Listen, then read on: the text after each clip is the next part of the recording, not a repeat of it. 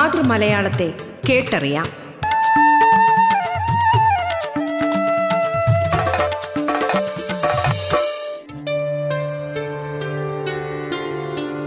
സന്നികൃഷ്ടാബ്ധിതൻ ഗംഭീരശൈലിയും സഹ്യഗിരി തന്നടിയുറപ്പും ഗോകർണ ക്ഷേത്രത്തിൻ നിർവൃത്തി കൃത്വവും ശ്രീകന്യാമാതിൻ പ്രസന്നതയും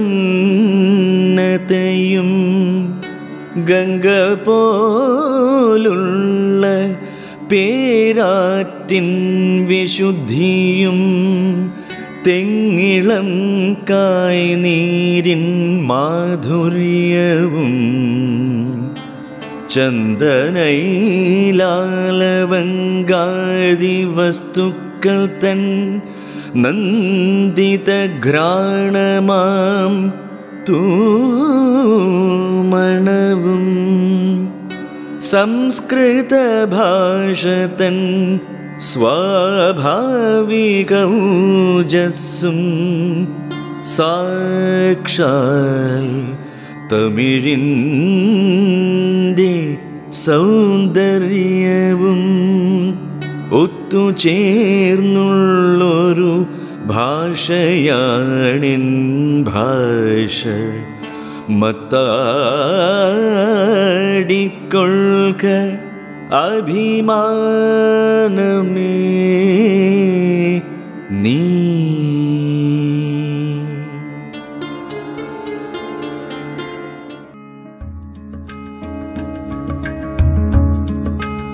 നമസ്കാരം പ്രിയ ശ്രോതാക്കളെ.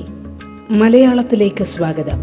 മലയാള ഭാഷയെ ആഴത്തിലറിയാനുള്ള അവസരമൊരുക്കുകയാണ് റേഡിയോ കേരളയുടെ മലയാളം എന്ന ഈ പരിപാടി. മലയാളത്തിന്റെ ഇന്നത്തെ അധ്യായത്തിൽ അതിഥിയായി എത്തിയിരിക്കുന്നത് ഇത്തവണത്തെ കേരള സാഹിത്യ അക്കാദമി പുരസ്കാര ജേതാവ് ശ്രീ എം ആർ രേണുകുമാറാണ്.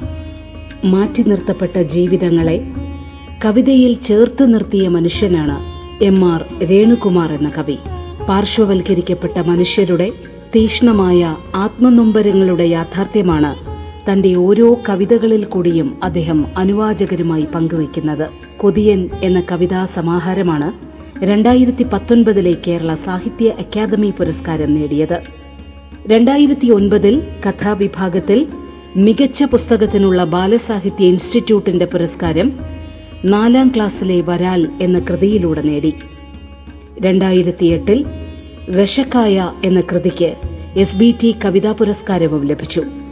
അനുഭവങ്ങളുടെ തീച്ചൂളയിൽ ഒരുക്കിയെടുത്ത സർഗാത്മകതയുടെ സൗന്ദര്യം കൊണ്ട് കവിതയിൽ മാറ്റത്തിന്റെ വഴിവിളക്ക് തീർത്ത മലയാളത്തിലെ പ്രിയപ്പെട്ട സാഹിത്യകാരൻ എം ആർ രേണുകുമാർ റേഡിയോ കേരളയിലെ മലയാളം പരിപാടിയിലൂടെ സംസാരിക്കുന്നു. കഥകളുടെ കഥ. സ്വാഗതം മലയാളത്തിലേക്ക്.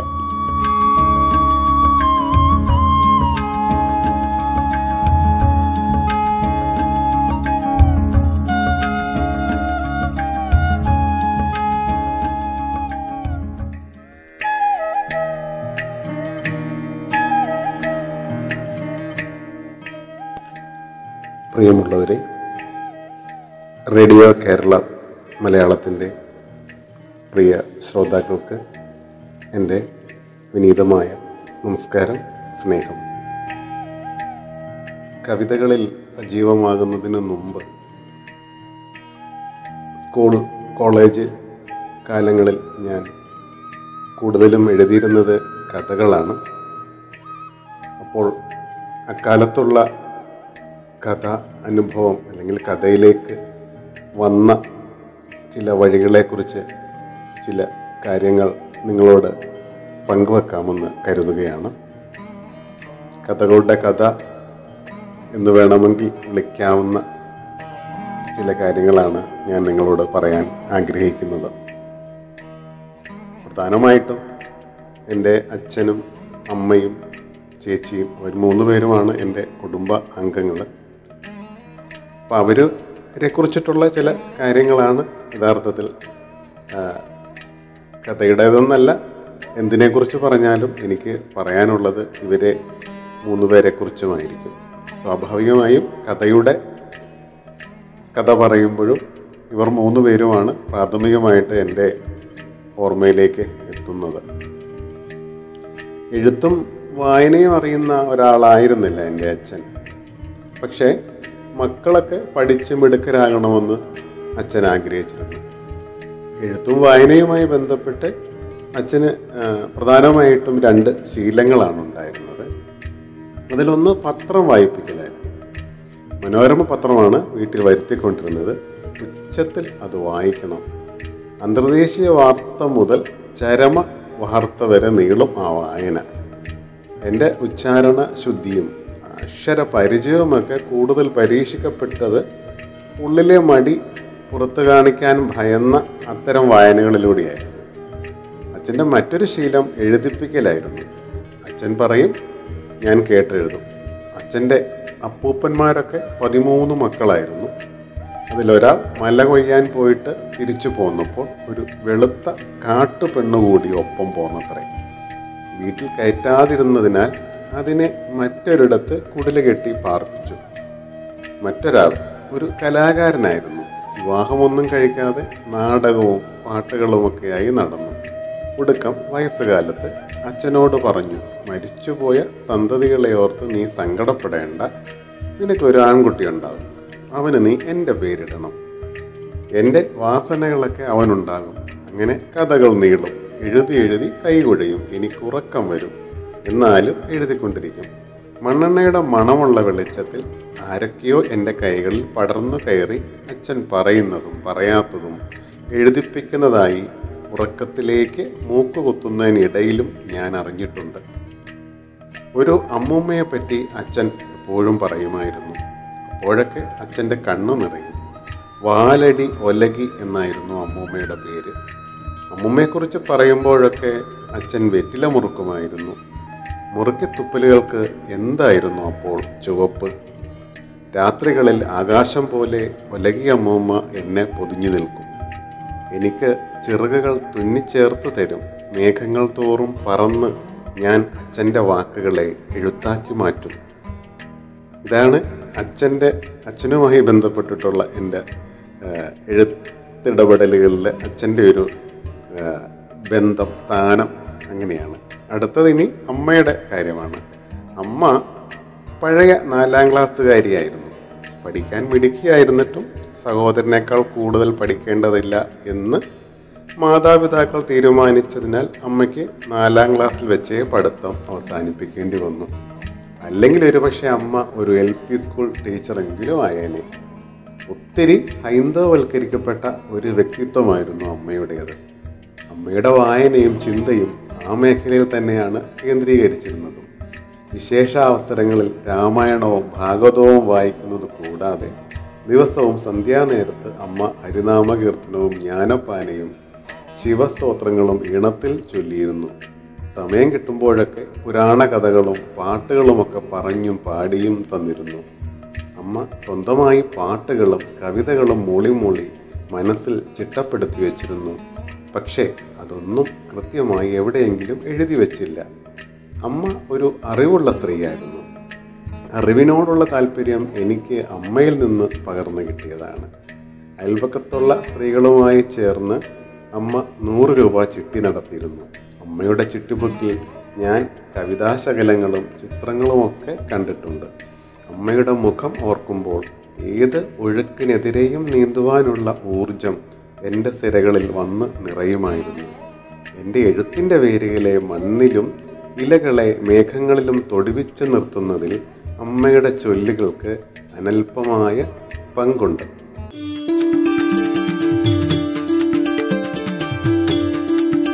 നിങ്ങൾ കേൾക്കുന്നത് മലയാളം. ഇത്തവണത്തെ കേരള സാഹിത്യ അക്കാദമി പുരസ്കാര ജേതാവ് ശ്രീ എം ആർ രേണുകുമാറാണ് അതിഥിയായി പങ്കുചേരുന്നത്.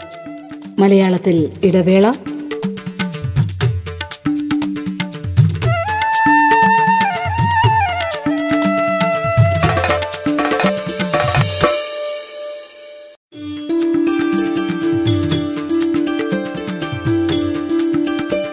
തുടർന്ന് കേൾക്കാം മലയാളം.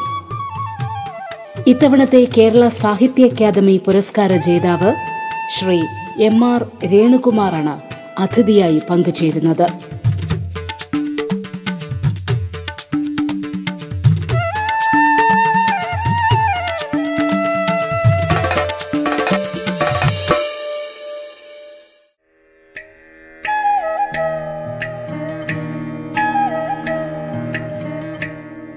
ഇനി എന്റെ എഴുത്തിന്റെ വഴിയിൽ ഇനിയും ഓർക്കപ്പെടേണ്ട ഒരാൾ എന്റെ ചേച്ചിയാണ്.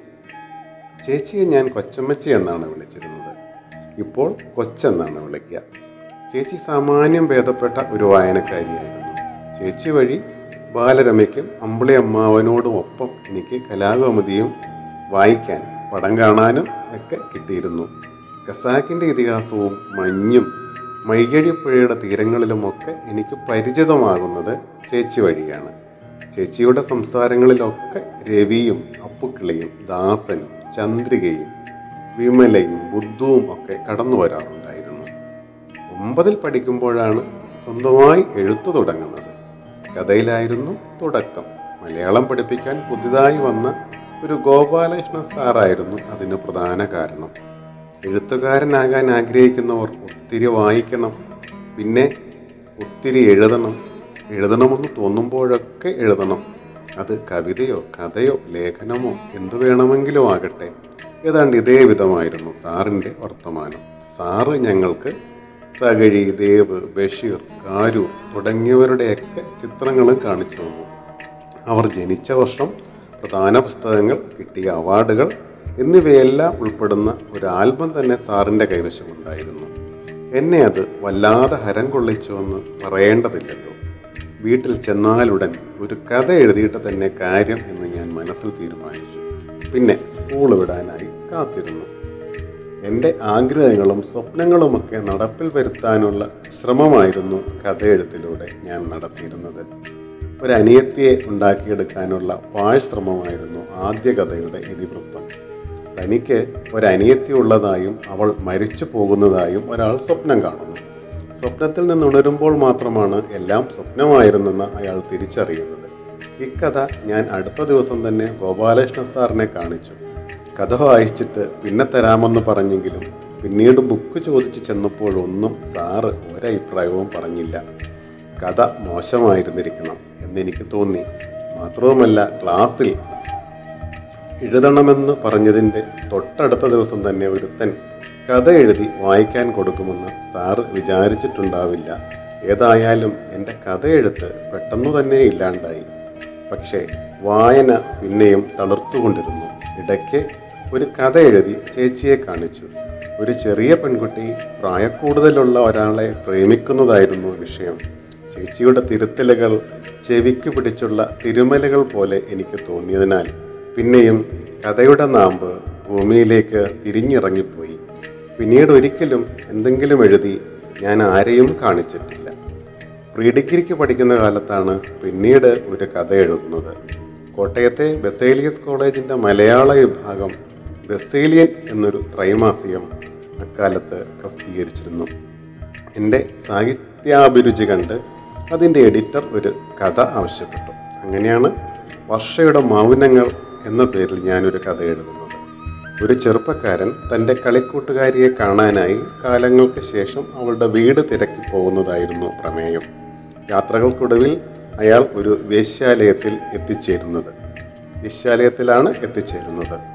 തന്റെ കളിക്കൂട്ടുകാരിയുടെ അമ്മയായിരുന്നു അതിന്റെ നടത്തിപ്പുകാരി. അവർ ചെറുപ്പക്കാരനെ ഒരു കസ്റ്റമറായിട്ടാണ് തിരിച്ചറിയുന്നത്. പക്ഷേ അയാൾ വന്നത് തന്റെ മകളെ ഒപ്പം കൂട്ടിക്കൊണ്ടു പോകാനാണെന്നുള്ള അറിവ് അവരെ ചൊടിപ്പിച്ചു. കാരണം തന്റെ സ്ഥാപനത്തിലെ ഏറ്റവും ഡിമാൻഡുള്ള പെൺകുട്ടികളിൽ ഒരാളായിരുന്നു അവൾ. വർഷയുടെ മൗനങ്ങൾ മടക്കയാത്രയിൽ അയാൾ പൂരിപ്പിക്കുന്നതോടെയാണ് കഥ അവസാനിക്കുന്നത്. എന്തുകൊണ്ടോ പിന്നെ കഥയെഴുത്തിലൊന്നും അത്ര ശ്രദ്ധിച്ചില്ല. ചിത്രകലയോടായിരുന്നു കൂടുതൽ കമ്പം. ബിരുദത്തിന് പഠിക്കുമ്പോൾ കോളേജ് തല കഥാമത്സരങ്ങളിൽ പങ്കെടുത്ത് വിജയിക്കാറുണ്ടായിരുന്നെങ്കിലും മെനക്കെട്ടിരുന്ന് ഒരു കഥയും എഴുതി മുഴുമിപ്പിച്ചില്ല. ഒരു കഥ എഴുതാനും അത് അച്ചടിച്ച് കാണാനും ആഗ്രഹമുണ്ടാക്കും വിധം കാരണങ്ങൾ ജീവിതത്തിൽ ഉണ്ടാകാതിരുന്നത് കൊണ്ടാവാം ഒരുപക്ഷെ ഇങ്ങനെ സംഭവിച്ചത്. ബിരുദാനന്തര ബിരുദത്തിന് പഠിക്കുന്ന കാലത്ത് സവിശേഷമായ അടുപ്പമുള്ള ഒരു കൂട്ടുകാരി എനിക്കുണ്ടായിരുന്നു. കോളേജിലേക്കുള്ള പോക്കും വരവും ഒക്കെ മിക്കവാറും അവളോടൊപ്പമായിരുന്നു. ആ സൗഹൃദത്തിന്റെ ആഴം കൊണ്ടാവാം ഒരു കഥ ഏതാണ്ട് മുഴുവനായും തന്നെ ഞാൻ സ്വപ്നം കണ്ടത്. എനിക്കത് ഓർത്ത് പകർത്തേണ്ട കാര്യമേ ഉണ്ടായിരുന്നുള്ളൂ. ആരെയും കാണിക്കാതെ ആ സ്വപ്നത്തിന്റെ പ്രിന്റ് ഔട്ട് ഞാൻ പ്രസിദ്ധീകരണത്തിനായി അയച്ചു. പിന്നെ പറ്റി മറന്നു പോവുകയും ചെയ്തു. ഒരു ദിവസം കോളേജ് വിട്ട് മടങ്ങി വീട്ടിലെത്തിയപ്പോൾ ഒന്ന് രണ്ട് കത്തുകൾക്കൊപ്പം മേശപ്പുറത്ത് നീളത്തിൽ മടക്കിയ ഒരു മാസിക കൂടി കണ്ടു. ഞാൻ മാസികയുടെ മടക്ക് നിവർത്തി. കഥ ദൈവാരിക ഹൃദയത്തിന്റെ മെടിപ്പ് പെട്ടെന്ന് ക്രമാതീതമായി കൂടിത്തുടങ്ങി. ഒരു കുമിള പോലെ എന്തോ ഒന്ന് ഒരു എരിച്ചിലോടെ ഉള്ളിൽ വീർത്തു വരുന്നതിനിടയിൽ അമ്മയുടെ ശബ്ദം കേട്ടു. നിന്റെ കഥയുണ്ടതിൽ പതിനെട്ടാമത്തെ പേജിൽ എത്ര ശ്രമിച്ചിട്ടും അടക്കാനാവാത്ത സന്തോഷത്തിനിടയിൽ മാസികയുടെ പതിനെട്ടാമത്തെ പേജ് മറിച്ചെടുക്കാൻ ഞാൻ പാടുപെട്ടു. ഒടുക്കം അമ്മ തന്നെ തപ്പിപ്പിടിച്ച് തുറന്നു തന്നു. ഒറ്റമരം അതായിരുന്നു കഥയുടെ പേര്. ചുവട്ടിലായി എന്റെ പേരും. ഒറ്റ ശാസ്ത്രത്തിൽ തന്നെ ആദ്യത്തെ പേജ് വായിക്കണമെന്നുണ്ടായിരുന്നു പക്ഷേ കഴിഞ്ഞില്ല. ഇടയ്ക്കൊക്കെ വായന തടസ്സപ്പെട്ടു. കണ്ണ് പലതവണ നിറഞ്ഞു. പതിനെട്ടാം പേജിന്റെ ചുവട്ടിലായി ശേഷം നാൽപ്പത്തൊന്നാം പേജിൽ എന്നെഴുതിയിരുന്നു എഴുത്തുമായി ബന്ധപ്പെട്ട് അതിനു മുമ്പോ ശേഷമോ ഇത്രയും അനിർവചനീയവും ആഹ്ലാദകരവുമായ ഒരു നിമിഷം പിന്നീട് ഉണ്ടായിട്ടില്ല. ആ രാത്രിയിൽ പിന്നെയും പിന്നെയും ഞാൻ ആ കഥ വായിച്ചു. ചില ചെറിയ തിരുത്തലുകളും അക്ഷരത്തെറ്റുകളും ശ്രദ്ധയിൽപ്പെട്ടു. എങ്ങനെയെങ്കിലും നേരമൊന്ന് വെളുത്തിരുന്നെങ്കിൽ കഥ വന്ന മാസികയുമായി കോളേജിലേക്ക് പോകാമായിരുന്നു. എല്ലാവരെയും കാണിക്കാമായിരുന്നു. പ്രത്യേകിച്ചും ജീവിതത്തിലും സ്വപ്നത്തിലും ഇടകലർന്ന് കഥയ്ക്ക് കാരണമായ കൂട്ടുകാരിയെ. പിന്നീടും തുടർച്ചയായി കഥകൾ എഴുതാൻ ഞാൻ ശ്രമിച്ചില്ല. ശ്രമിച്ചപ്പോഴൊക്കെ ഇടറുകയോ പരാജയപ്പെടുകയോ ചെയ്തു. എങ്കിലും ഞാൻ ഇടയ്ക്കൊക്കെ കഥയുടെ മേൽ കൈവച്ചുകൊണ്ടിരുന്നു. പക്ഷേ അപ്പോഴൊക്കെ അത് കൈ തട്ടിമാറ്റുകയോ അനുകൂലമായി പ്രതികരിക്കാതിരിക്കുകയാണ് ഉണ്ടായത്. തൊണ്ണൂറുകളുടെ അവസാനത്തോടെ കവിതയും പ്രണയവും എന്നെ വന്ന്. പൊതിയുന്നതിന് മുമ്പുള്ള അഞ്ചു വർഷം കൊണ്ട് ഞാൻ പത്തിൽ താഴെ കഥകളെ എഴുതിയിട്ടുണ്ട്. അതൊക്കെ അങ്ങിങ്ങായി പ്രസിദ്ധീകരിക്കപ്പെടുകയും ചെയ്തു. മികച്ച കഥകൾ എഴുതാൻ കഴിഞ്ഞില്ലെങ്കിലും തിരക്കേടില്ലാത്ത കഥകൾ എഴുതാൻ കഴിഞ്ഞിരുന്നെങ്കിൽ എന്ന് ഞാൻ എപ്പോഴും ആഗ്രഹിച്ചിരുന്നു. പ്രണയത്തോട് മുഖം തിരിച്ചു നിൽക്കുന്ന പെൺകുട്ടിയെ പോലെയായിരുന്നു കഥ എനിക്കെപ്പോഴും. അതെന്നെ വിട്ടുപിരിഞ്ഞ് പോയതുമില്ല എന്റെ കരവലയത്തിൽ. ഒതുങ്ങിയതുമില്ല. ഇതൊക്കെയാണ് കഥയുമായി ബന്ധപ്പെട്ടിട്ടുള്ള എന്റെ ചില ഓർമ്മകൾ. ഇത് ശ്രദ്ധയോടുകൂടി കേട്ട റേഡിയോ കേരള മലയാളത്തിന്റെ എല്ലാ ശ്രോതാക്കൾക്കും ഒരിക്കൽ കൂടി എന്റെ സ്നേഹാശംസകൾ അറിയിച്ചു കൊള്ളുന്നു സ്നേഹത്തോടുകൂടി എം ആർ രേണുകുമാർ.